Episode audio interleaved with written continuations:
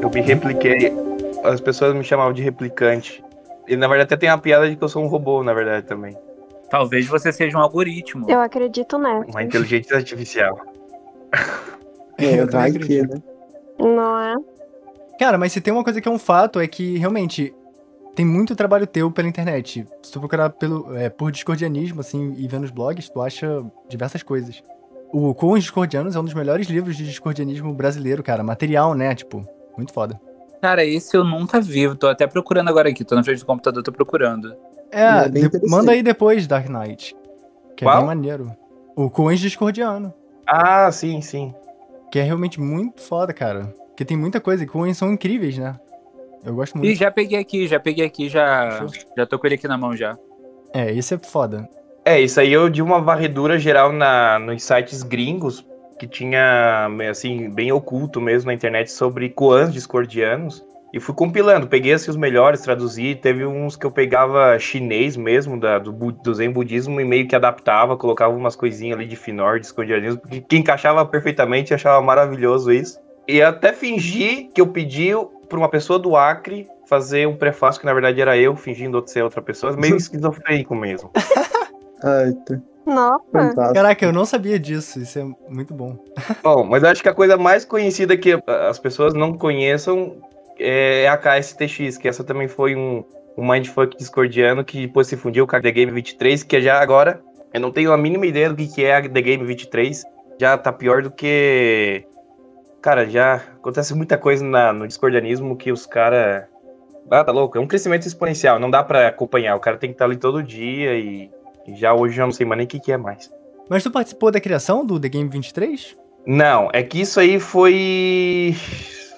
Teve uns gringos que estavam co- colocando umas tags, e aí o pessoal aqui tava fazendo KSTX, que se juntou com, as, com a da SIC, que era uma paródia da Cicada 3301.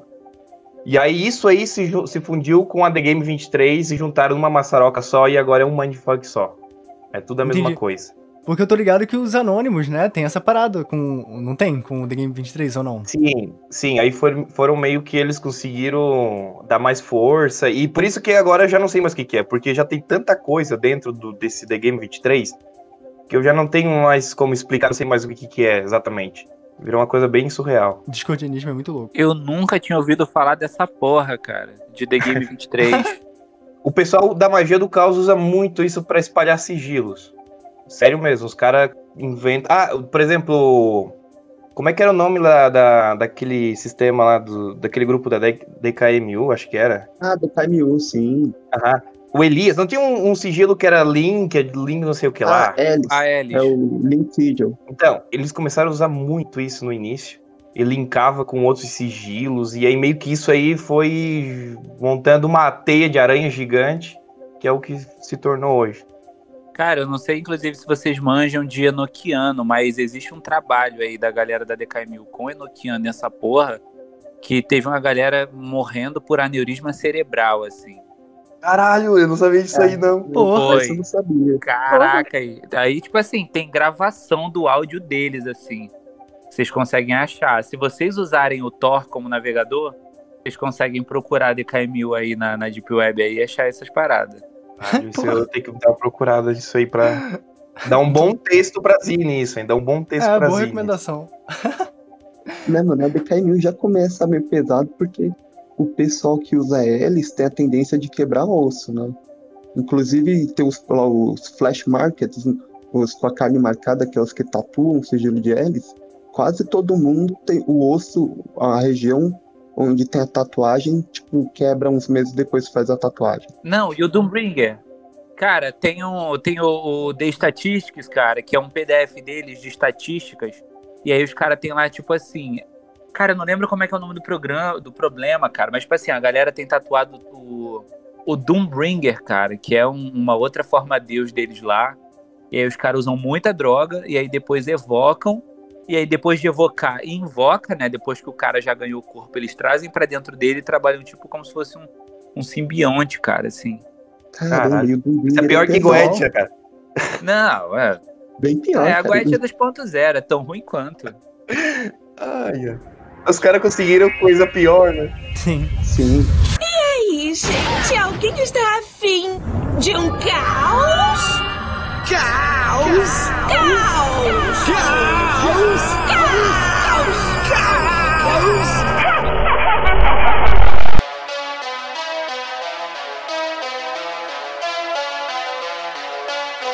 Sejam bem-vindos ao Discordia Cast. Hoje a gente tem um convidado muito especial que é o Vitor Vieira. Vitor, por que, que você não fala um pouco sobre o seu trabalho na internet, né? Como você atua tanto nesse meio espiritualista e em outras coisas? Bom, faz o que tu queres, de ser tudo da lei. Boa noite aí. Quer dizer, não sei a hora que a galera vai estar ouvindo aí, mas isso não faz diferença, então é isso. O meu trabalho hoje, hoje a minha principal fonte de renda é o tarô. Enquanto profissional, eu sou tarólogo, mas de formação eu sou artista visual. Eu, eu, eu me formei em artes visuais e percebi que depois que eu comecei a trabalhar com tarô, fui uma das poucas pessoas de fato que terminou aquela porra daquela faculdade e estava realmente trabalhando com arte. Eu, enquanto telemita, trabalho em associação ao tarô para trabalhar ilustrando Telema através do tarô. Então, na verdade, eu, enquanto telemita, o meu trabalho se resume a jogar tarô para explicar as, as leituras de tarô à luz de Telema, né? Já que eu uso o tarô de Tote e ele é um tarô que foi criado para ser visto à luz de Telema, né? Eu na internet hoje tenho um canal no YouTube que é O Caos de Sempre. Quem quiser pode procurar lá. É um canal que começou restritamente como um canal de magia do caos. Mas aí, conforme o passar do tempo, eu fui vendo que a forma de encarar a magia do caos já era uma forma que era encarada a Telema, né? Porque se Telema faz o que tu queres, faz o que tu queres, só depende de contexto, né? Então a magia do caos, ela só costuma funcionar quando ela tem um mínimo de contexto. Então fui vendo que fazia mais sentido eu tentar me esforçar menos para falar a linguagem da comunidade da magia do caos da internet e falar de fato do que eu gostava, que eu percebi que a galera entendia mais do que eu estava falando quando eu falava com mais propriedade de algo que eu estava falando com a intenção de evangelizar. Porque eu sou um proselitista e eu não me nego a possibilidade de, de fazer todo mundo se converter ao Deus com cabeça de passarinho.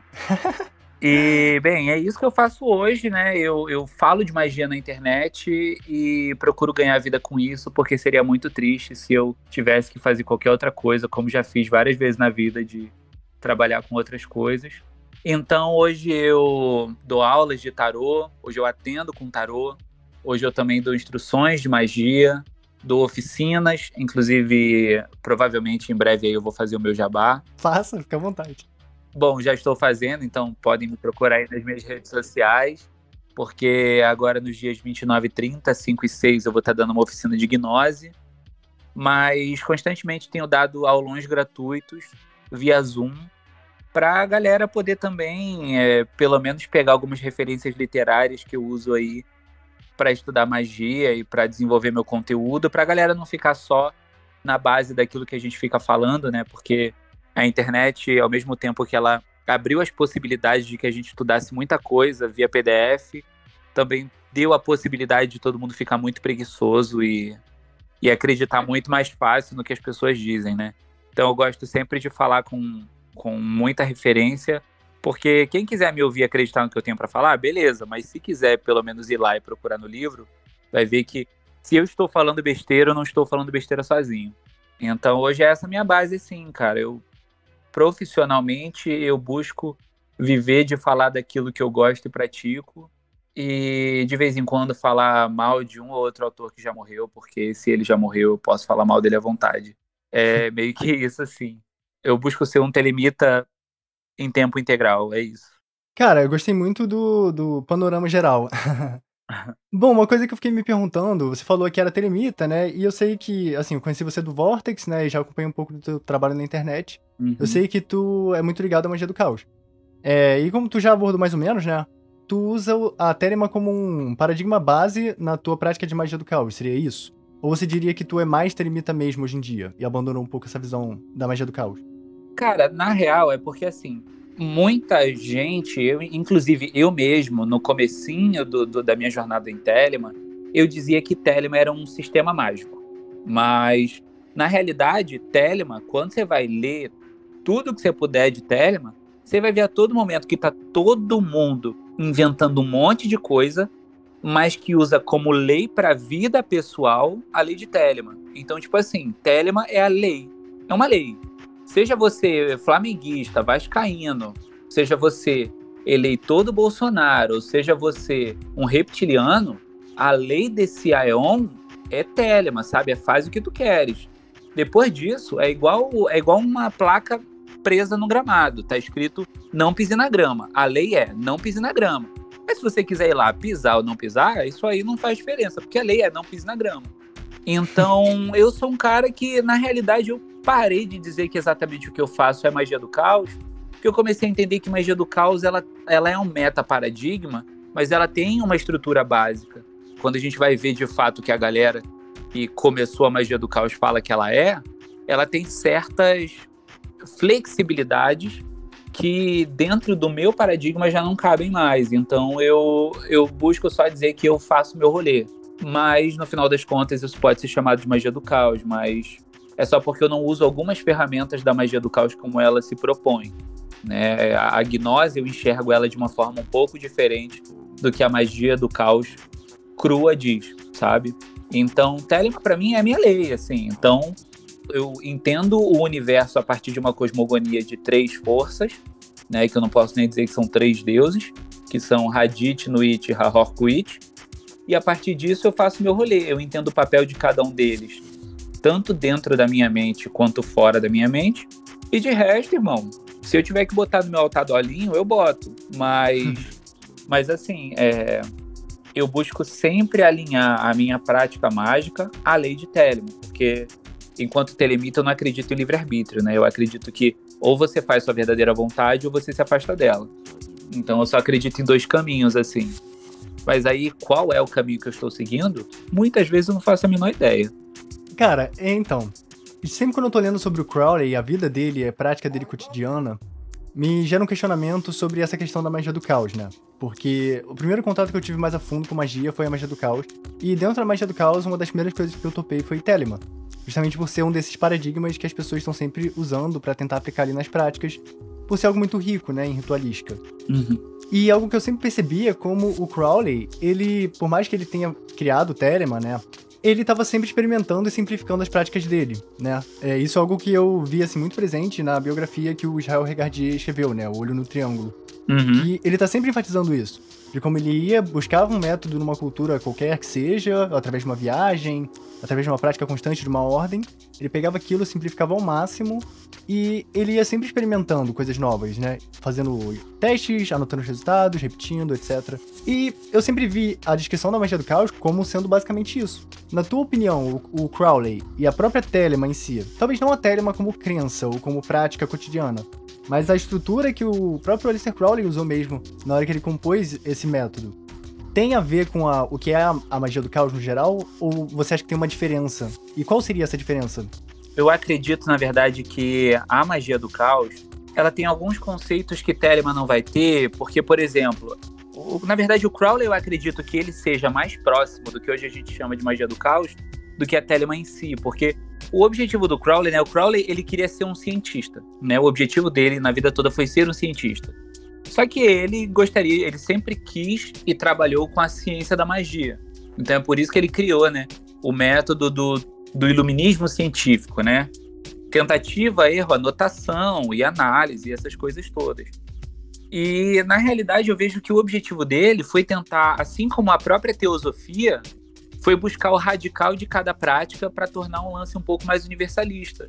Porque o Crowley, por exemplo, ele era um cara que ele apesar dele encher muito o saco de todo mundo, ele era um cara que não estava muito preocupado com segurar segredo de ordem mágica. Tanto que ele escancarou a porta da Golden Dawn, e aí a galera ficou putaraça com ele. E é até engraçado que lá por volta de 1940 e pouco, ele frauda uma carta, ele faz um currículo fake dele, como se os mestres ascensos, uma galera lá do topo do céu, escrevesse através de um cara dizendo assim: é, você que foi tão amado e tão querido por nós, como você ousa jogar assim todo esse conhecimento universal que a gente te deu para o mundo? Isso tudo, obviamente, né, no, no sentido que ele só queria fazer um marketing dizendo: olha, uma galera foda que mora lá na espiritualidade tá falando que eu fui foda e que ainda assim eu dei mole por ter passado para vocês. Né? Ele foi o primeiro, ele, ele fez a fake news dele ali. Então, assim, ele era um cientista, cara. E na realidade, eu acredito que a magia do caos, ela tem menos esse lance da análise, assim, né? Eu sempre observo que a magia do caos, ela não tem algo que, por exemplo, a Telema tem, que é a busca pela iluminação. Telema, ela tem a busca pelo encontro com a verdadeira vontade. E a magia do caos, a única, o único objetivo que ela tem é a intenção do praticante. E aí, se o praticante ele não tá nem ele tá pouco se fudendo se ele tá fazendo algo que é sobre a vontade ou sobre o desejo, vai funcionar do mesmo jeito. Telema também vai funcionar. Só que o objetivo que Telema traz pra gente é que a gente sempre progrida, né? Porque na realidade ele dá a Telema vai trazer pra gente três personagens principais que são aqueles que eu falei no começo, né? No It como algo que fala sobre um espaço infinito. E quando ela fala, né, quando no It se mostra como espaço infinito, ela se mostra como o espaço infinito de todas as realizações. Sendo que se a gente tá, a gente quando fala de Nuit, a gente costuma falar sobre uma mulher que está lá no espaço, né? Tudo que está ao redor da Terra é corpo de Nuit. Mas na realidade, aquele espaço infinito é o único espaço que não está atrelado ao tempo.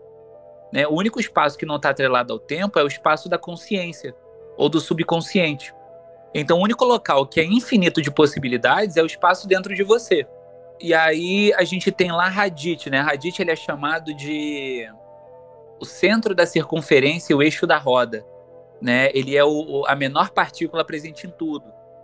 E ele sendo, né, justamente o globo alado, né, sendo a fagulha, sendo o solzão, a gente vê que na realidade ele sendo a menor partícula presente em tudo, significa que ele é a menor partícula presente em cada pedaço desse espaço infinito. Então significa que em qualquer local dentro desse espaço infinito que você queira manifestar algo, existe essa fagulha se você entender como ela funciona. E ele vai te passando um passo a passo, onde depois a gente vai ter o Harhorquit, que é o que é a criança coroada, né, que é o filho de Hadith Konuit. E esse terceiro carinha, né, que em tese, ainda que ele seja um senhor de guerra, ele é uma criança inocente, ele é um cara que está manifesto, ele é o cara que manifesta, ele é a síntese dos dois. E a síntese dos dois é a união do, da compreensão de que existe um espaço infinito e de todas as possibilidades também de manifestação, porque em todo lugar que você vai, existe essa fagulha. Então você vai buscar dentro de você todas essas coisas. E a magia do caos ela não está muito preocupada com isso. Quando eu penso né, na magia do caos sendo praticada por um telemita e sendo praticada por alguém que não é telemita, eu, enquanto telemita, penso que, em tese, de acordo com o que está escrito e com a minha interpretação, obviamente, porque eu não vou cagar regra também sobre Telema aqui, eu acredito que o telemita, quando pratica a magia do caos, ele se preocupa com a manifestação daquilo que ele quer a partir daquilo que está ligado ao que ele acredita ser ou a verdadeira vontade dele, ou algo que vai conseguir tendenciar ele a encontrar essa verdadeira vontade. Agora, praticante da magia do caos, não, cara. Se ele quiser que alguém morra atropelado e foda-se, se ele quiser ganhar um pacote de biscoito, foda-se. E tudo muito foda-se. E não foda-se também no, no, jeito ruim, mas é só porque parte de uma necessidade pessoal, mas não necessariamente um magista do caos puramente neutro, ele vai ter justamente essa preocupação. A menos que em algum momento da vida dele ele queira. Mas Telemann nos conduz a acreditar que existe esse objetivo, saca? Eu acredito que o Crowley, em muitos momentos, ele cagou um pouco pra Telemann. Só em determinado momento mesmo, quando ele começou a dizer que ele era o Tumegatherion, né? Ele começou a dizer que ele era o profeta do Novo Eon, aí sim. Mas, por exemplo, em 1904 foi escrito o Livro da Lei. Uma caralhada de tempo depois que ele foi pegar e entender o que ele tinha escrito. Uhum. Porque Telemann, no, Telemann foi uma psicografia, tá ligado? Sim. Igual o Chico Xavier. A mulher dele, ele, ele invocou lá um monte de silfo no museu, a mulher dele travou, começou a falar um monte de coisa, ele começou a anotar e só anos depois que ele foi lá revisar aquele bagulho, porque ele entendeu uns bagulho que estava escrito.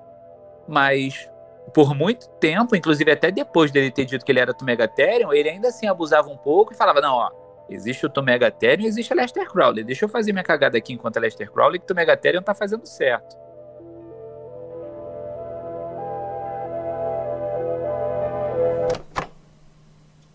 Em relação a essa questão de você buscar a verdadeira vontade em Telema, né? Buscar a realização da grande obra, teve um outro participante que veio aqui que a gente questionou ele sobre a aplicação prática da magia do caos, né? E o que diferencia ela de outros sistemas. E uma das coisas que ele levantou foi essa questão da materialidade, né? De como a magia do caos ela vai ser usada para obter resultados palpáveis e geralmente materiais, e não uma iluminação espiritual, né? Que geralmente as pessoas não estão buscando isso em magia do caos. Por mais Uhum. que eu ache que, assim, uma das melhores aplicações de qualquer sistema mágico, inclusive a própria magia do caos, é a realização espiritual, mas isso vai partir de uma convicção própria e tal, o que você busca na vida, né? Mas quando você vai olhar Telema, a maior parte das pessoas, sempre quando eu tive contato na primeira vez, né? Quando eu tava no início, digamos assim, eu vi as pessoas falando de Telema, era sempre referenciado como algo bem de mão esquerda, nesse sentido de ser algo também que você poderia buscar interesses próprios, resultados palpáveis, etc. Uhum. E só quando fui ver mais sobre Telema na literatura mesmo, né? Foi que eu fui ver mais esse lado da grande obra e de como isso deveria ser o foco principal. Uhum. Inclusive, na própria figura do Crowley, sempre quando eu ouvi falar do Crowley ao longo da minha vida, era dele sendo um cara babaca, arrogante, sabe, cheio de defeitos. As pessoas gostam muito de desgostar do Crowley, as pessoas têm até vergonha de defender ele. por isso que eu gosto também de defender quando chega a hora, porque eu acho que eu admiro ele por certos motivos, por mais que, assim como muitos outros autores e figuras públicas famosas, tinham seus defeitos ali, né? Enfim, inúmeros defeitos. Mas essa questão é muito forte, da busca pela realização da grande obra. E você acha que isso se perde um pouco na prática e no público de Telemann? Tu acha que isso é algo que falta ser levantado mais nesse meio, nesse debate de magia, tipo, na internet? Porque eu quase nunca vejo isso sendo levantado. Cara, assim, é, é muito complicado, porque, assim, sinceramente, eu vou falar aqui enquanto uma pessoa que acompanha a internet também, né? Cara, se a gente falar de Telema enquanto comunidade no Brasil, a gente vai ver que, em geral, Telema só constrói comunidade quando os amigos se descobrem telemitas.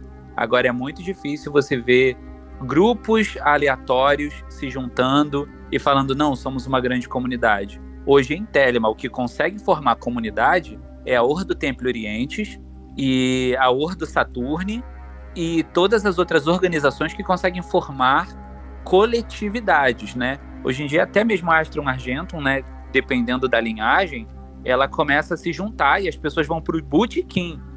Mesmo a Astrum Argentum sendo uma organização que foi feita para o neófito só conhecer quem instrui ele e o neófito só conhecer quem ele instrui, né? Em Uhum. tese, é, cada um na Astrum Argentum só conheceria duas pessoas, ou pelo menos duas pessoas por vez, né? Então, assim, é um pouco. Eu, eu não acredito muito que exista uma comunicação linear entre, entre a comunidade telemita, pelo que eu vejo. Mas, assim, eu acredito que o que conseguiria tornar o papo linear dentro de Telema seria cada um tentar não fazer comunidades e seguir a lei. Porque naturalmente, né, é dito inclusive que em Telema que dois corpos, né, é, duas estrelas em sua órbita não se chocam, né? E as estrelas entram nas suas próprias órbitas quando elas estão realizando sua verdadeira vontade. Duas verdadeiras vontades não se chocam, sabe? Sim. Então, assim, em tese, era para o papo ser muito linear, ou ainda que, que não fosse linear, que ele seria um pouco de bom tom. Harmonioso. Isso, isso.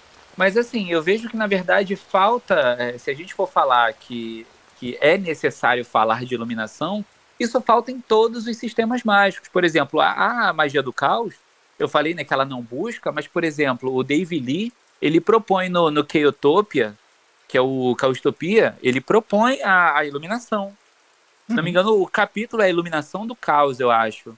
Que ele propõe um, modelo do Robert Diltz e do Anthony alguma coisa, que é um, é um modelo hierárquico de cinco níveis, onde ele vai falar sobre cinco níveis de cognição. E aí, quando você domina esses cinco níveis de cognição, significa que você alcançou a iluminação. É tipo o sistema de oito circuitos de consciência desenvolvido pelo Timothy Leary, né? Que aí o, o Robert Anton Wilson ele propõe isso no Ascensão de Prometeu e acho que no Gatilho Cósmico também. É, mas assim, é, se não me engano, inclusive, o Peter Carroll também fala, até porque o Peter Carroll, ali na Inglaterra, ele ainda estava muito ligado àquela galera toda que veio da Golden Dawn, a galera telemita mais velhaca que estava ali, apesar da, da Inglaterra ter ficado um pouco largada em Telema depois que o Crowley faleceu. Mas, mas eu acho assim que a iluminação ela acaba sendo pouco debatida em muitos cantos. Porque todo mundo quer falar muito sobre. Hoje em dia, principalmente hoje em dia nos grupos de Telema que você vê pela internet, todo mundo quer ficar falando de política. Aí é, é telemita bolsonarista de um lado, aí é telemita que é socialista ou comunista do outro. E aí a galera não entende que Telema não é sobre política, entendeu? O telemita é um ser político, porque ele é um ser humano, ele é um ser social. Agora, a não tem nada a ver com política, pô. Se eu falo para você, faz o que tu queres, lamentavelmente, preciso nem dizer que eu fico feliz com isso, não. Lamentavelmente, Telema diz para mim que quando eu digo para você, faz o que tu queres, há de ser tudo da lei, eu não tô dizendo diretamente, faça exatamente a tua verdadeira vontade. Eu tô dizendo, faça. Em alguma hora, se você fizer prestando atenção em você mesmo, tu vai naturalmente acertar em alguma hora. Não é possível, tá ligado? eu, enquanto telemita, preciso dizer pro Bolsonaro faz o que tu queres a ser tudo da lei. E quando eu digo isso, eu não sei qual é a verdadeira vontade do cara. Eu assumo um risco quando eu falo isso pro cara, sacou? Tenho minhas preferências políticas? Óbvio. Tenho meus desejos pessoais de coisas que eu gostaria que acontecessem com o presidente do Brasil? Óbvio. Mas isso não tem nada a ver com a Liz Telemann. E a mesma coisa acontece com magia do caos, né? É, essa. Eu acho que essa tentativa de atrelar uma ideologia, né, ao sistema mágico, eu acho meio absurdo isso também. A magia, se a gente fosse ver numa, numa abrangência bem neutra, né, tipo, é, os mecanismos, né, ela é independente da, da cor, da raça, do sexo da pessoa, da ideologia política né? E aí é, essa questão de tentar censurar determinados grupos por, por uma ideologia política e não sei o que, eu acho isso meio ridículo até. Claro, mano, é um martelo. O martelo não escolhe a mão que pega nele. Tá ligado? No sistema mágico, é, é um martelo. Ele não escolhe. Tá ligado? É só isso, é uma ferramenta. Exatamente. Eu gostei muito da tua fala, Vitor, em relação né, a tudo isso. Acho que foi uma das falas, assim, mais alinhadas com o conceito de liberdade que eu acredito e e que a gente geralmente debate aqui dentro do Discord Cast, né? É justamente a liberdade de, da pessoa não estar tá alinhada 100% com todas as suas crenças, que, ironicamente, é, é o cerne, na minha opinião, né, ao meu ver, ao, dentro do meu entendimento, do que deveria ser o discordianismo e a magia do caos, e mesmo assim você, às vezes, não encontra isso nesses meios, né? Em certos grupos, em certas... Em, em certas pessoas mesmo, porque eu acho que até você generalizar para os grupos todos, a gente acaba caindo na, numa contradição do que a gente a gente mesmo tá falando, né?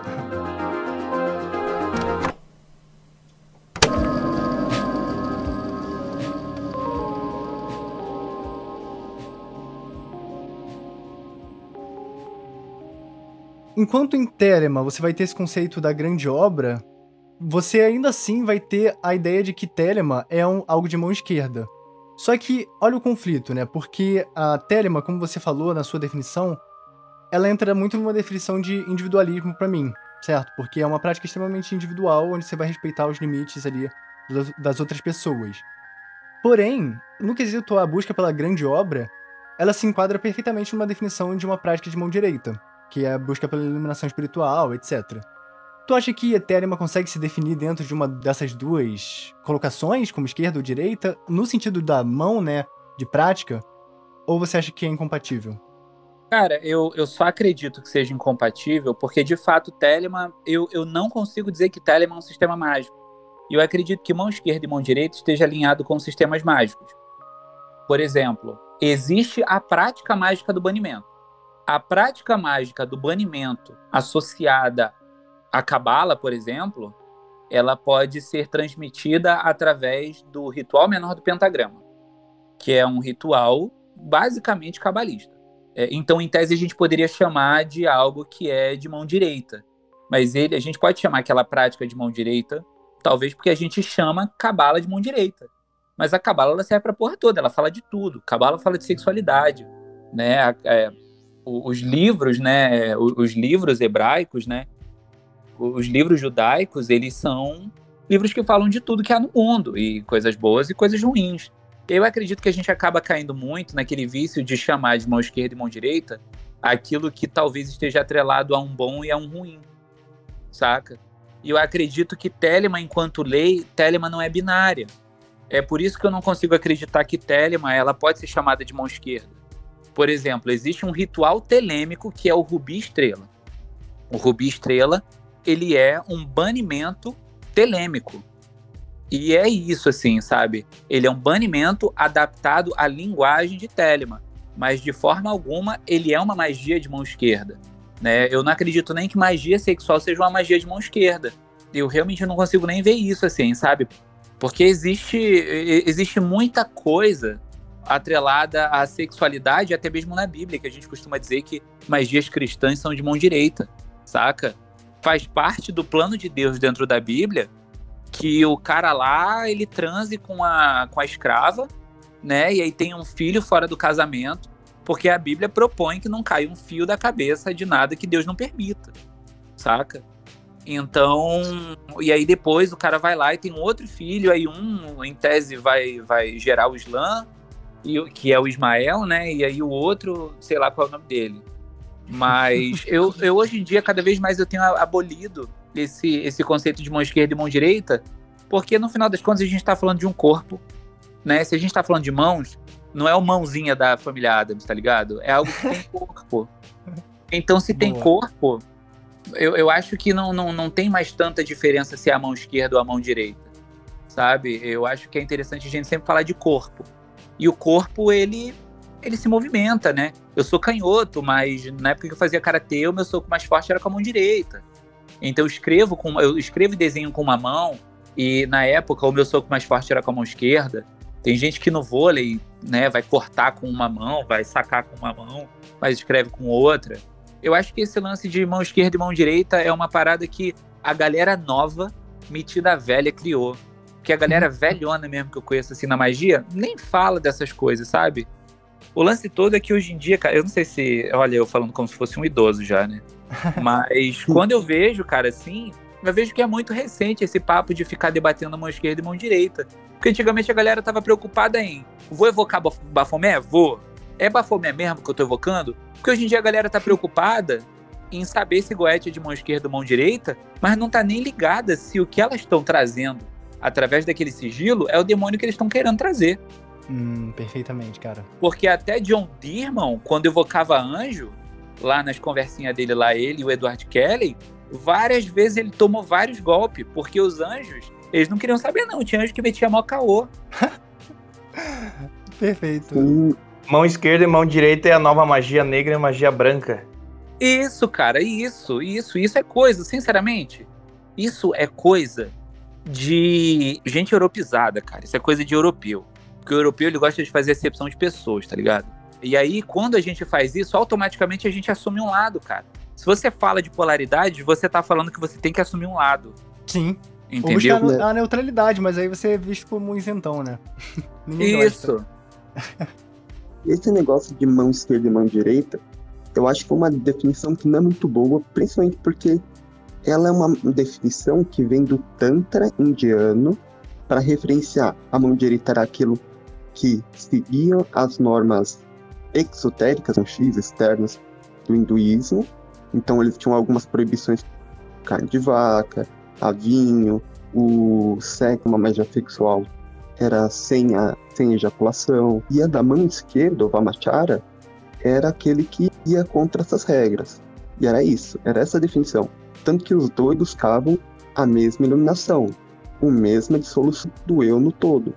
Só que os europeus veem isso e começa a distorcer. E o que eu vejo de que dá essa é, de usar muito essa nomenclatura é o pessoal que vai se dizer mão esquerda, que vai ser dessas ordens, vão se dizer mão esquerda, tipo a né, Ordem Misantrópica Luciferiana, a própria Dragon Rouge, Templo da Chama Ascendente, eles vão pegar esse nome para eles. Só que se você vê, eles têm uma forma de iluminação própria. Eles podem dizer que é a potência, que é um outro tipo, um outro caminho mas eles têm um tipo de iluminação.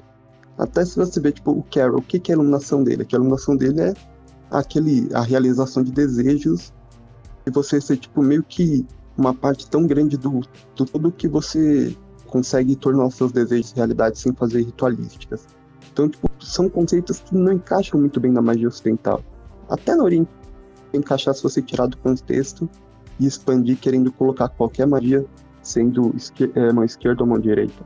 o Ocidente querendo cagar com, com, os ter, com os termos orientais, né? Igual karma e outras coisas, né? Que, tipo, tira totalmente. Acaba deturpando tanto significado que no final das contas é um telefone sem fio quando chega lá na, na ponta.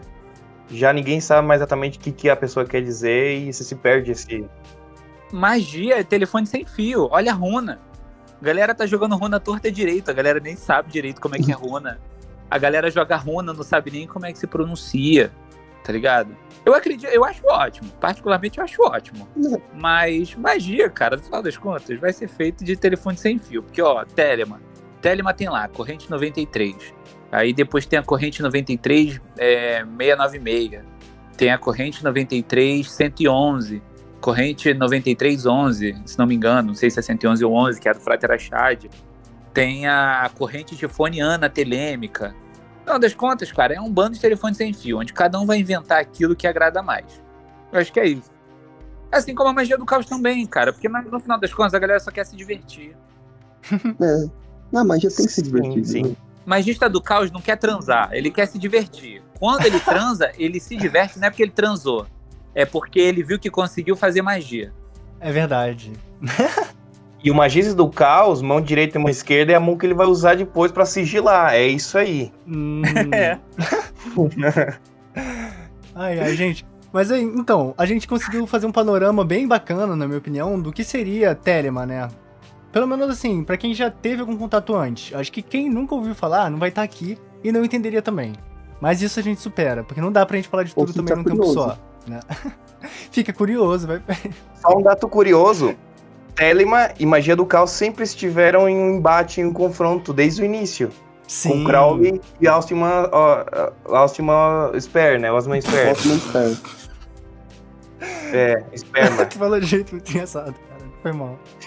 E qual que era a briga? A briga é que o Crowley queria pegar o Sper e o Sper não queria ser pego pelo Crowley. Ou seja, Hum. todo mundo queria só se divertir mesmo. Uhum. E outra coisa, né? O Crowley ele dizia que o, que o Sper era, era um magista. Fazia magia negra, né? Fo- é- é- Isso. Mas ele Sim. só fala isso porque o Sper, é, porque o Sper não deixou o Crowley comer ele. Ele só começa a falar isso depois. Isso que eu ia levantar. Alistair Crowley é uma figura central de Telemann. Ele era um cara extremamente egocêntrico, extremamente megalomaníaco, que se colocava, fazia autopromoção em cima de tudo. E ele era uma pessoa extremamente vingativa, né? E que ele rompeu com quase todas as pessoas na vida dele. Pelo menos, né, até onde eu tenho conhecimento, tem, tipo, duas ou três pessoas que eu consigo lembrar que ele não rompeu de forma extremamente agressiva em algum momento da vida, tá ligado? É verdade. Então isso ele falava era assim, de má intenção mesmo, porque ele não acreditava nisso. Tipo, se você vê o contexto de quem Aleister Crowley era, não faz sentido essa afirmação. Ele só falava isso para justamente para as outras pessoas verem, né, e ficarem com a imagem difamada do Alcino Pé. Não, e outra coisa também, cara. O Crow... Cara, o Crowley ele era um marqueteiro do caralho também. Porque no final das contas, eu vou ser muito sincero com vocês, cara. Eu, eu acho que essa história toda também do Sper com o Crowley não foi nem tão complicada assim, sabia? Eu acredito muito que não foi tão ácido assim, mas como o Crowley tinha um rolê dele e o Sper tinha um rolê dele, e aí o, o- tanto que, porra, o Sper ficou por um tempo considerável na A e tudo mais. E o Sper, ele, ele de fato foi iniciado, assim, o Sper ele tinha um conhecimento muito grande. O lance é que também o Crowley ele era muito competitivo. E quando ele viu também que o sistema do Sper funcionava, ele ficou boladão, assim. Ele ficou boladão. Mas aí o que mais diverge do, do sistema do Sper para o sistema do Crowley é que o Crowley, em determinado momento, ele fica piroca da ideia e ele começa a correr atrás do Sagradões Guardião. E o Sper não, o Sper ele tá preocupado em pagar conta, pagar boleto, tá ligado? Eu acredito que, na realidade, os dois ficaram naquela assim. Sabe quando vocês têm um amigo que você não concorda em 80%, mas os 20% seguram vocês um pertinho do outro? É tipo isso, cara. Sim. É tipo isso. É tipo, todo mundo, cara, conhece alguém é, que, sei lá, sei lá, se você não concorda com o Bolsonaro aí você tá me ouvindo, provavelmente você tem alguém que você gosta, mas que gosta do Bolsonaro e você fala, caralho, é muito difícil gostar de você, cara. Tá ligado? Então, pô, sei lá, tipo, família, cara. A gente às vezes tem, tem uma galera na família aí que gosta do, do, do presidente, e você fala, caralho, você faz, você faz isso ficar muito difícil. E aí um tornava a amizade com o outro muito difícil, porque eu não acredito que era só o Crowley também que não conseguia, não acredito que era só o que era só o Crowley muito errado, tá ligado? O Sper também, porque apesar do Sper parecer uma figura muito amorosa, o Sper, ele era muito muito brigão também, e aí ele não queria ouvir muito o Crowley, porque o Sper ele tinha um conhecimento dele. E de vez em quando ele negava o conhecimento que o, Sper, que o Crowley tinha. Não negando como se ele não desse validade, mas ele falava, foda-se. E aí fica aquela amizade chata, tá ligado? É uma amizade, mas é chata. A visão que eu tenho do Sper é que ele- esse cara era muito ah, meio. É, meio ranzinza. Desses caras que só reclamava. Eu, eu comecei a ler um livro dele uma vez e, tipo, ele acho que foi tipo umas 10, 15 páginas só falando mal do. Parecia um Dostoiévski, assim, da vida, mas só falando mal. Eu assim, puta merda, né? Então deve ser também. Obviamente que o cara deve, não era é, fácil de conviver, vamos dizer assim. Mas, ó, vou te falar, cara, é porque o, o Sper, ele foi um dos caras mais. Ó, isso, é, isso aí eu. É, isso eu defendo muito o Sper, até porque eu também não tenho nada contra ele. Ele é um dos poucos autores que eu não falo mal, mesmo morto. O Sper, ele foi um dos caras mais transparentes, assim, cara, que teve, assim, de humor. Porque o Crowley tava fudido em vários momentos e tava metendo louco, fingindo que era o, o Charlie Harper do. Do Two and a Half Man, tá ligado? Ele fingia que tava bem porque ele tava comendo um monte de gente, tava dando pra um monte de gente. Mas o Sper não, no momento em que ele ficou deprimido, ele ficou deprimido, fez questão de mostrar pra todo mundo que não tava bem. Ele foi um cara muito sensato consigo mesmo. O Crowley não. O Crowley ele foi naquela de vou fingir até até se tornar real. O Sper não, o Sper viveu a depressão dele, tá ligado? Tanto que ele tem uns, uns livros assim, umas ilustrações dele assim, que são uns monstros sinistros assim, uns bagulho quase Lovecraftiano assim, que eram os males que ele tava tentando expulsar. Então ele, ele desenhava pra desapegar daquilo, tá ligado? Ele jogava fora. Então pra jogar pra fora ele jogava pro papel. Ele jogava pra fora através do esperma, tá ligado? É, inclusive é, é daí que vem. A galera hoje em dia acha que gnose é tocar punheta. Assim, pode funcionar, pode funcionar, mas sinceramente, dizer que isso é gnose, não é gnose não, irmão. A gente tem que fazer um episódio sobre magia sexual e essa questão da ritualística com sexo e masturbação, porque isso é um assunto delicado, né? Que, tipo, gera muita risada, muita controvérsia. Só que é algo que, como tu falou, geralmente tem uma simbologia, né? E tem uma, um método que, quando você vê, tipo, até mesmo na literatura de magia do caos, é bem raso, na minha opinião. Pelo menos do que eu já li, né? Eu nunca peguei um livro de magia do caos que explicasse a fundo esses conceitos, justamente porque eu acho, né, que a ideia de você ter um metasistema é justamente que você vá buscar essas simbologias e esses métodos em outros sistemas, né? E não seria o papel ali de ser colocado esse tipo de detalhe, eu acho. Até porque os livros de magia do caos geralmente são bem simples, né? Por mais que alguns, tipo, ah, é o que eu vi, visualizei aqui alguém citando na minha mente, né? O de octavo, que tem um monte de equação matemática, ah, vai falar que isso é simples. Mas mesmo sendo, tipo, matemática, é um livretinho, sacou? São sempre Uhum. livretinhos. São sempre manuais bem didáticos e bem diretos sobre um método. Enquanto Thelma, por exemplo, vai ter uma literatura extensa, simbólica, né? E um material para realmente você trabalhar num ritual. É, uma coisa, a única coisa que eu sinto falta na magia do caos é o incentivo da criação do diário mágico, cara. Pra te falar a verdade, assim. É, é a única coisa que eu peço pra todo mundo, pelo amor de Deus, cara. Não faz magia sem anotar. Perde Tá um pouco ligado? sentido, né? Principalmente, cara, porque hoje em dia todo mundo usa droga. Até quem não vai na boca de fumo comprar maconha e cocaína, tá enchendo o rabo de café, tá enchendo o rabo de monóxido de carbono, tá enchendo o rabo de alimento processado. E no final das contas, isso tudo afeta o cérebro. Né? Existe um eixo cérebro-intestino, que é a forma como a gente digere a comida influencia no nosso pensamento. A flora intestinal influencia na velocidade que o nosso cérebro funciona. Então, assim, é tanta droga que, pelo amor de Deus, irmão, se tu não anotar, tu vai esquecer, tu vai perder. Verdade. Faz todo sentido, cara. Interessante porque, pelo menos em ordens de magia do caos, eu sei que eles fazem isso, mas eu pensando agora em textos mesmo, livros, eu nu- nunca reparei mesmo. Uhum. Eu É, nunca então. li, cara. Tu, tu nunca leu o que nada de magia do caos? Não, não, eu tô falando assim, é, não, não. Pô. Eu nunca li, eu nunca li em um livro de magia do caos, assim, falando, cara, anote, sabe? Vá anotando. Ah, sim. Não, é verdade. instruções, assim. Cara, o único que eu lembro que tem mais ou menos isso é o próprio Libernu, né? Ele fala assim mais ou menos, se eu não me engano, né, Pra tu anotar, mas ele não enfatiza tanto realmente. Eu acho que se tem alguém que na sua prática, eu vejo isso muito presente é o próprio Alistair Crowley, né? Quando tu vê ali a biografia dele. Nossa, cara, o cara era obcecado por anotar cada detalhe de tudo. E eu acho que tem que ser assim mesmo. E como a gente tá falando sobre esse aspecto, você falou, né? Aspecto psicossomático dessa relação entre o corpo e a mente. E mais cedo também a gente já falou sobre a estrutura dessas práticas e o que você está fazendo de fato e buscando numa prática mágica, ritualística. Como eu acho que isso é um assunto muito interessante, muito pouco explorado, e a gente tem a Saori aqui, né? E eu queria saber a opinião de todos vocês, na verdade, levantar isso pra mesa. Na Telema, na figura do próprio Alistair Crowley, você vai ter vários momentos na vida dele, né? Em, em diversos momentos você vai ver que ele tem posições bem distintas. Eu não sei até onde isso é uma questão de da forma como ele estava se expressando no momento ou do que ele realmente acreditava. Porém, há um conflito bem intenso até nesse tipo de prática que é a questão substancial, que eu sempre falo em todos os episódios, basicamente. Eu não lembro de nenhum que eu não fale. Que é a questão de se essas questões é, que não possuem uma forma material, se elas existem de fato ou se elas são só abstrações. Então você poderia estar tá trabalhando um ritual telêmico, por exemplo, acreditando que isso vai te trazer um impacto mental, vai te trazer um impacto físico, isso vai mudar a sua vida. E para por aí. Ou você poderia já acreditar que todos esses aspectos que você está lidando e evocando existem de uma forma substancial e prática. Que você poderia de alguma forma até medir, por mais que não seja algo físico, é algo que existe em algum aspecto da realidade que você não compreende. Uhum.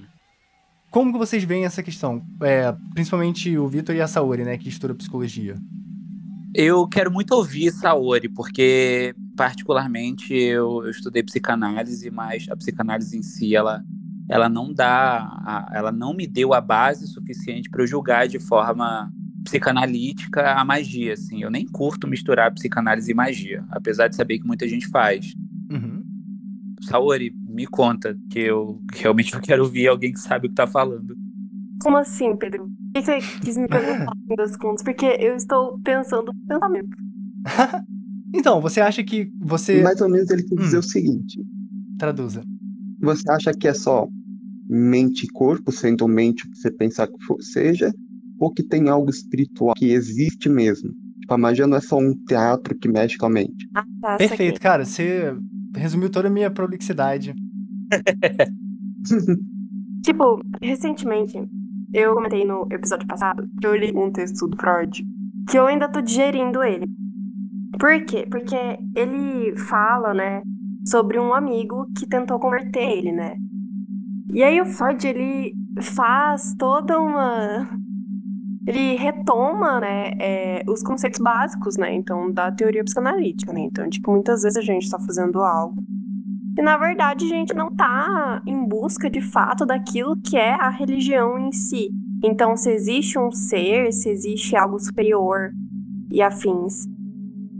Mas sim, a gente tá inconscientemente buscando por algo que seja de uma função materna, que seja de uma função paterna, né? Que depois é quem vai dar nome às funções, é o Lacan, mas de toda forma é isso que ele vai fazer, tipo, nesse texto, né? Que é uma experiência religiosa. E é muito interessante, assim, sabe? Mas eu penso que o Freud, obviamente, ele é, até fala, né? Que ele não tá nem aí pra religião e que ele é indiferente a ela, né? Só que eu acho que se a gente pensa a psicologia, né, enquanto ciência, hoje em dia, não se desvencilha da espiritualidade enquanto algo que é fundamental, né? Que é algo que existe pra pessoa. Então eu acho que se faz sentido pra ela. E se ela vê resultado naquilo, tipo, não me interessa, sabe? Tipo, acho que. Acho que a psicologia se coloca de uma forma bem ambígua, assim, na real. Tem alguém mandando mensagem no? Ah, tá. Eu tava vibrando aqui. Mas enfim. Eu ouvi. Então, acho que assim, eu, Ariane, acho que sim, tem algo aí dessa crença que vai acabar dando resultado, sei lá. Mas ao mesmo tempo, meio que não tô nem aí, sabe? Tipo, a psicanálise em si. Hum. É tipo, tá, mas e daí, sabe? Então, por exemplo, quando um paciente chega com. Ah, eu fiz tal ritual e aí. Isso que eu ia te perguntar. Tá, mas e daí? Sabe? É, tipo, real isso. É tipo, tá, mas e aí? O que, que você queria com isso? Então, talvez a gente esteja mais ligado, inclusive, a isso que vocês estavam falando sobre a grande missão e tudo mais, do que, de fato, na influência entre sei lá, espírito e inconsciente, ou espírito e, sei lá, corpo. Deu pra entender, assim? De que tem uma indiferença entre psicanálise freudiana e religião, de certa forma. Cara, então, eu, eu gosto muito. É, é, que bom que você falou do Kant. Eu só, eu, só, eu só queria que alguém falasse de Kant, cara, porque eu sou apaixonado pelo Kant. E você falou, né, sobre o, o, que, o que você quer. E aí uhum. que tá, eu acredito que. Eu acredito que os resultados tangíveis, né? Eu acredito. Eu, primeiro, eu, eu, eu quero deixar muito claro que eu acredito que quando a gente evoca um demônio, é um demônio de verdade mesmo. Eu não tenho problema nenhum de dizer que é um demônio mesmo. E Pô, é coisa da sua cabeça? É coisa da sua cabeça, de fato, mas não só. O Eliphas Levi, ele fala que, que existem níveis de percepção, né? Ele, ele fala no Dogma Ritual da Automagia que existem níveis de percepção. Em algum momento, o seu nível de percepção pode ser somente o mental, até porque o campo mental, ele, ele ainda que ele seja estudado, ele não é de fato tangível. Uhum. A gente poderia brincar dizendo que é quase uma hipótese. Porque no final das contas a gente não sabe muita coisa para além do que a gente consegue manifestar através dele. Mas aquilo que a gente não consegue captar que, que é manifesto, a gente ou ignora ou joga para o argumento do subconsciente até que ele ganhe outro nome, né? Porque tudo aquilo que a gente não consegue entender da mente, a gente joga no subconsciente. E é muito louco porque a psicanálise nem fala de subconsciente, sabe? É. Eu acho que na real, na real, eu comecei a ver mais sobre subconsciente e, enfim, o que seria essa instância quando eu comecei a dar uma lida sobre servidores mágicos. Que eu comecei a, a ver que tinha essa ideia de subconsciente. E eu confesso que, para mim, é uma coisa que me trava na hora de, tipo, ler sobre magia, ler sobre tudo. Cara, eu não sei que modelo, assim, é, que modelo é uma gíria, tá? Mato Grossense. Que é tipo, que negócio que é esse? Tipo, ai, o que, que é isso? Enfim. Mas. Caramba, sério? Eu achava que era outra coisa também, a gente sempre fala. É, não, quando, é, né, quando você falou que modelo, pelo menos eu na minha cabeça de economista, eu penso em modelos científicos. Então eu achei Eu já pensei em modelo... sistema, eu já pensei em sistema já é... quando ela lançou essa. É, eu entendi assim, tipo, que perfeito, que modelo, né? Que exemplo, tipo isso. Nossa. Ah, Cada um aqui entendeu de uma maneira Peraí, que bom que ela explicou que é uma gíria, né? Que bom que ela já meteu essa. Não ter. Já explicou, ainda bem. Opa, começamos a falar de linguagem aqui. A gente tá falando de linguagem? Tá merda. Brincadeira. Não, pode prosseguir. O tom é tipo, nossa, oh meu Deus, enfim. Mas que foi uma coisa que me deixou assim meio em. E é doido, porque parece que eu tava tentando cientificar esse lance de subconsciente, então, tipo, nossa, isso daí nem existe. Quando na verdade nem a psicanálise se, se propõe a ser uma ciência, ou sei lá, sabe? Enfim. É. É, e aí. E aí eu acho interessante, porque. Sei lá, pra mim é muito abstrato, tipo, subconsciente. E olha que inconsciente, pré-consciente e consciência já são conceitos abstratos, né? Então. Sim. Olha, eu acredito, cara, que a magia ela aconteça no momento em que, por exemplo, né, se a gente vai puxar ao invés de falar de verdadeira vontade, vamos falar do imperativo categórico lá do Kant, né? Que é, é, é, o, é a bússola moral de fazer fugindo do utilitarismo.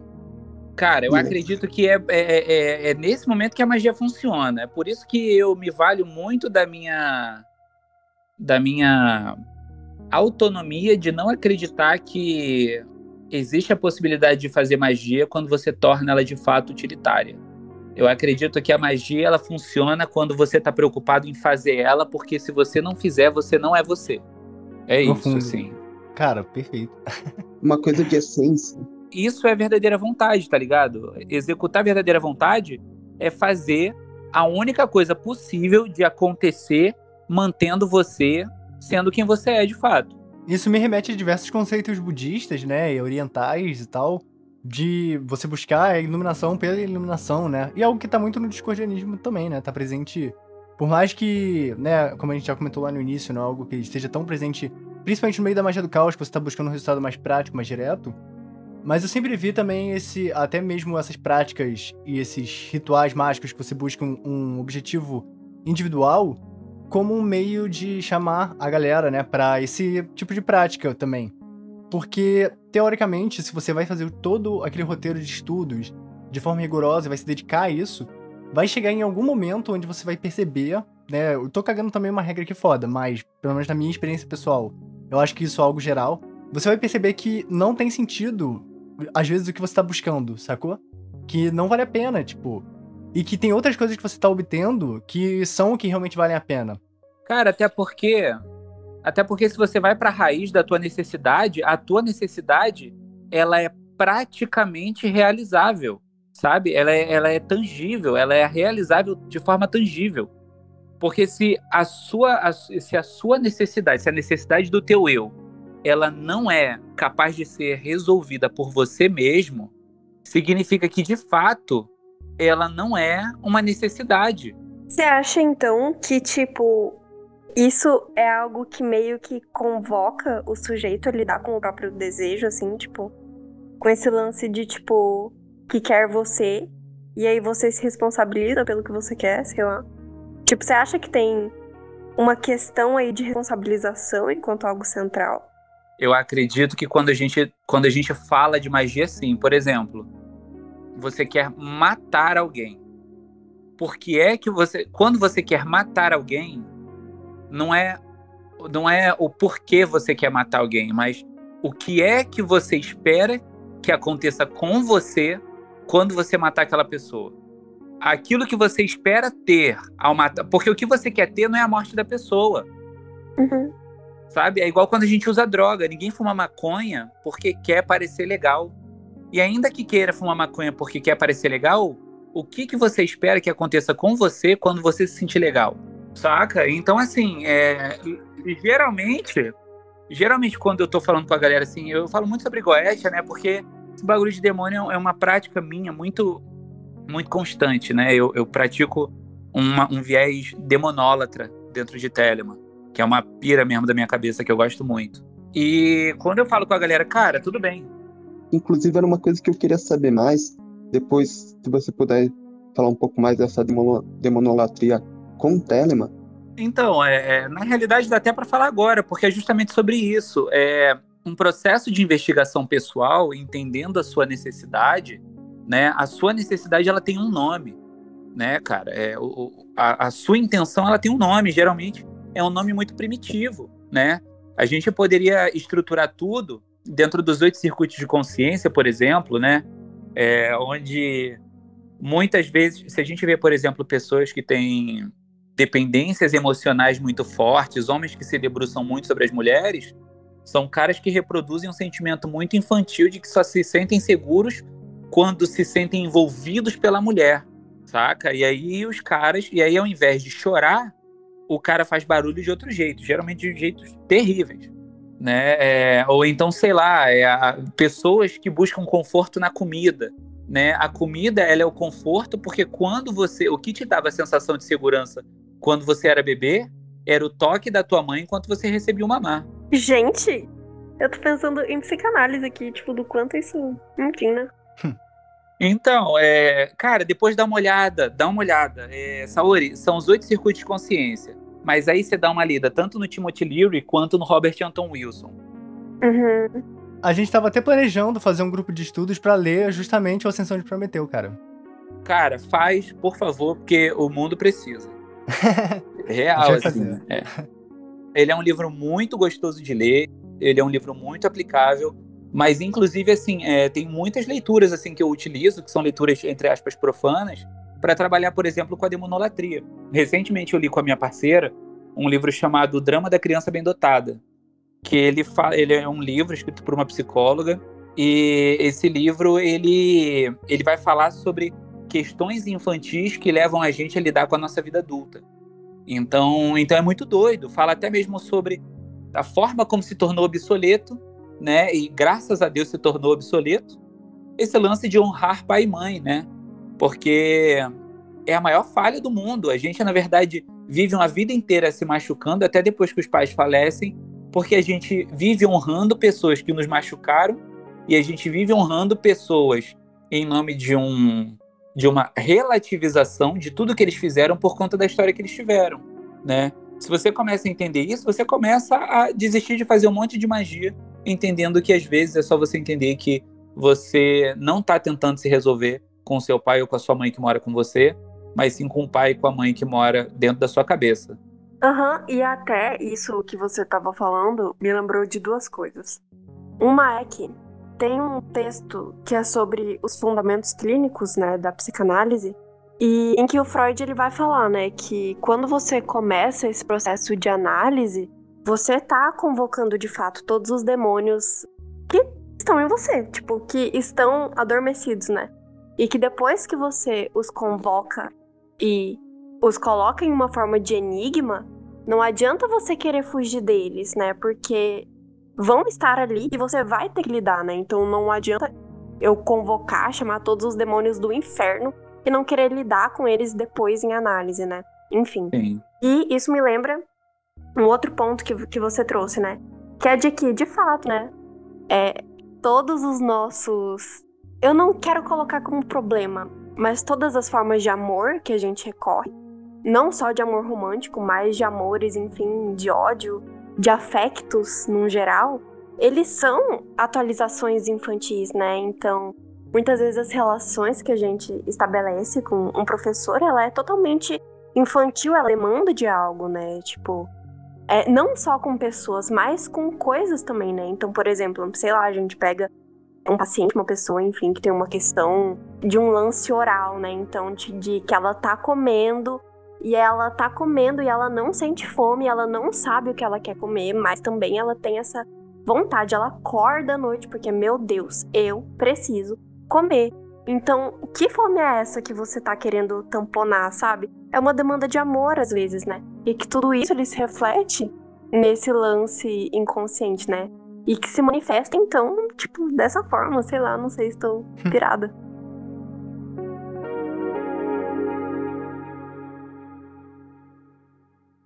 A gente falou muito de amor agora, né, você, Saori, e de vontade, né? E eu acho que com o que vocês falaram agora, principalmente na parte final do episódio, já é mais do que suficiente pro ouvinte ter uma direção quando ele vai buscar a Telema. Porque, como o Vitor puxou lá no início, Telema é a lei, né? E é muito mais sobre uma prática cotidiana e algo que você olha pra dentro de si e percebe as coisas, né? Do que, como na magia do caos, você puramente buscar um resultado prático ou algo legal pra você fazer, né? Um ritual maneiro, evocar uma entidade doida, um demônio, porque você acha isso muito maneiro, ou sei lá, qualquer coisa do tipo. Tem um- algo substancial e profundo que você pode buscar nessas práticas. E é, é interessante também a gente, a gente sempre lembrar que não existe diferença entre amor e entre vontade, né? E principalmente, principalmente porque o amor dito em Telema, ele é ágape, e ágape, ele é um amor divino. Ele é, ele é dito como a única substância capaz de unir dois separados. E aí é muito interessante porque a gente volta para o tarô. A única substância capaz de unir dois separados é aquilo que o Levi chama de as colunas do templo. No capítulo 2 do, do Dogma Ritual de Alta Magia, é, é o capítulo que fala de gnoses. E ao mesmo tempo, o capítulo 2 fala da sacerdotisa. A sacerdotisa, ela é a mulher entre duas colunas na, na iconografia do tarô. E ali é, é- é dito então que é a, a sacerdotisa, né, é a, é a Sofia. Então esse amor divino, ele é a representação da sabedoria divina. A sabedoria divina é a única coisa capaz de unir dois separados. Então o amor é o espaço entre duas pessoas, né? E se a gente fala sobre o espaço entre duas pessoas, a gente não está falando que duas pessoas são uma. A gente está falando que é algo que separa as duas e que é divino. Então a gente mostra que Telema ela propõe uma individualidade que ela ela é proposta através de um senso divino, de uma sabedoria.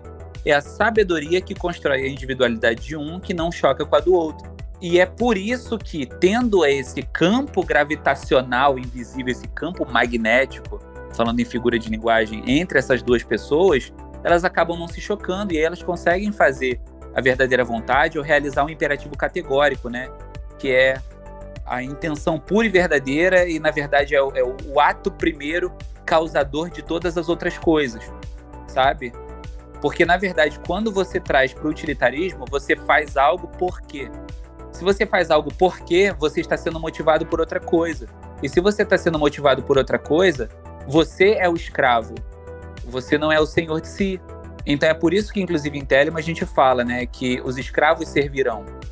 Os escravos servirão no momento em que eles fazem porquê. Inclusive, no próprio livro da lei fala que, que a gente tem que tratar o porquê como um cão, né? Levando em consideração que eu sou vegano, pelo amor de Deus. Mas levando em consideração o Crowley, né, daquela época, onde o cão é só um animal, um cão não tem alma em si, ele tá falando, tratem como algo que não tem alma, sabe? Então, então o porquê ele é maldito em Telemann. O telemita não justifica o que quer fazer, porque no momento em que você justifica o que você quer fazer, você está dando satisfação a alguém. Então isso é a vontade. E a vontade, ela só pode ser realizada em conformidade com a vontade dos outros, porque existe amor entre os irmãos, sacou? Eu gostei dessa chave, na verdade é uma chave mística, né, que poucas pessoas interpretam. E muita gente acaba confundindo amor com compaixão. Porque eu fui entender que o amor, na verdade, é uma força motriz que une, realmente é o que faz a união. E o ódio seria né, o polo oposto do, do amor, que faz com que tenha essa repulsão. E realmente aí dá para para encaixar bem, né? O amor sob vontade, né? Tipo, meio que é uma chave mística que na verdade passa assim despercebido por muitas pessoas e muitas vezes a palavra amor sai estigmatizada de uma maneira meio ruim, porque as, as, muitas, muitas vezes as pessoas confundem com compaixão, que é outra coisa bem diferente, meio parecida, mas é diferente. Mas o desafio aqui é, é realmente sentir o amor, né? Esse amor é um, acho que é o maior desafio do magista, assim, numa questão. É, cara, porque na realidade é, eu acredito que, inclusive, o amor ele preencha o espaço entre as coisas, né? Por isso que é a sacerdotisa que está na porta do templo, entre as duas colunas. O amor ele preenche. Se ele preenche, não tem como eu avançar em cima de você, porque tem algo entre nós dois. Agora, quando não há esse amor, é por isso que eu acredito que o ódio aproxime as pessoas e o amor afaste. Mas é, é o afastamento respeitoso, tá ligado? E não a inimizade. Mas também aqui a gente nem está falando exatamente de inimizade em si, mas é sobre entender as individualidades e entender o espaço das pessoas. É sobre isso, né? Porque se o espaço ele é infinito, não tem por que você querer ocupar o mesmo que o meu. Uhum.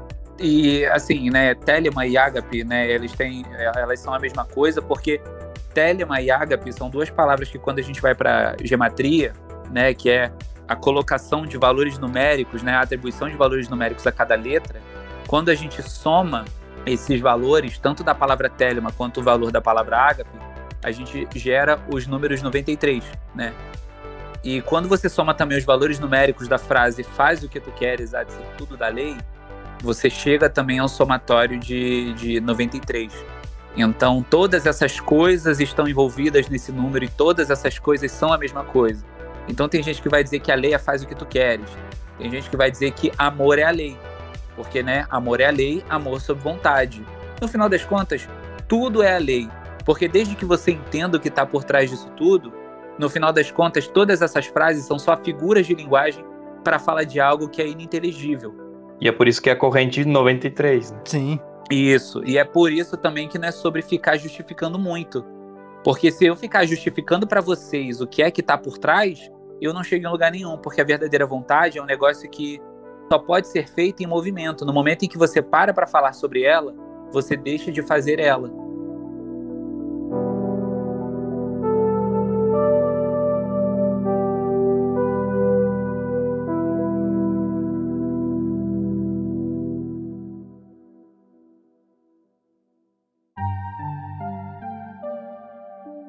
O Discordcast da semana fica por aqui. Eu espero que você tenha visto o Telemann de uma forma diferente hoje, tenha aprendido alguma coisa nova. O Vitor é uma pessoa super gente boa, foi super agradável conversar com ele. Na segunda que vem tem a segunda parte dessa gravação, onde a gente fala um pouco sobre tarô, e ficou também deveras interessante, beleza, galera?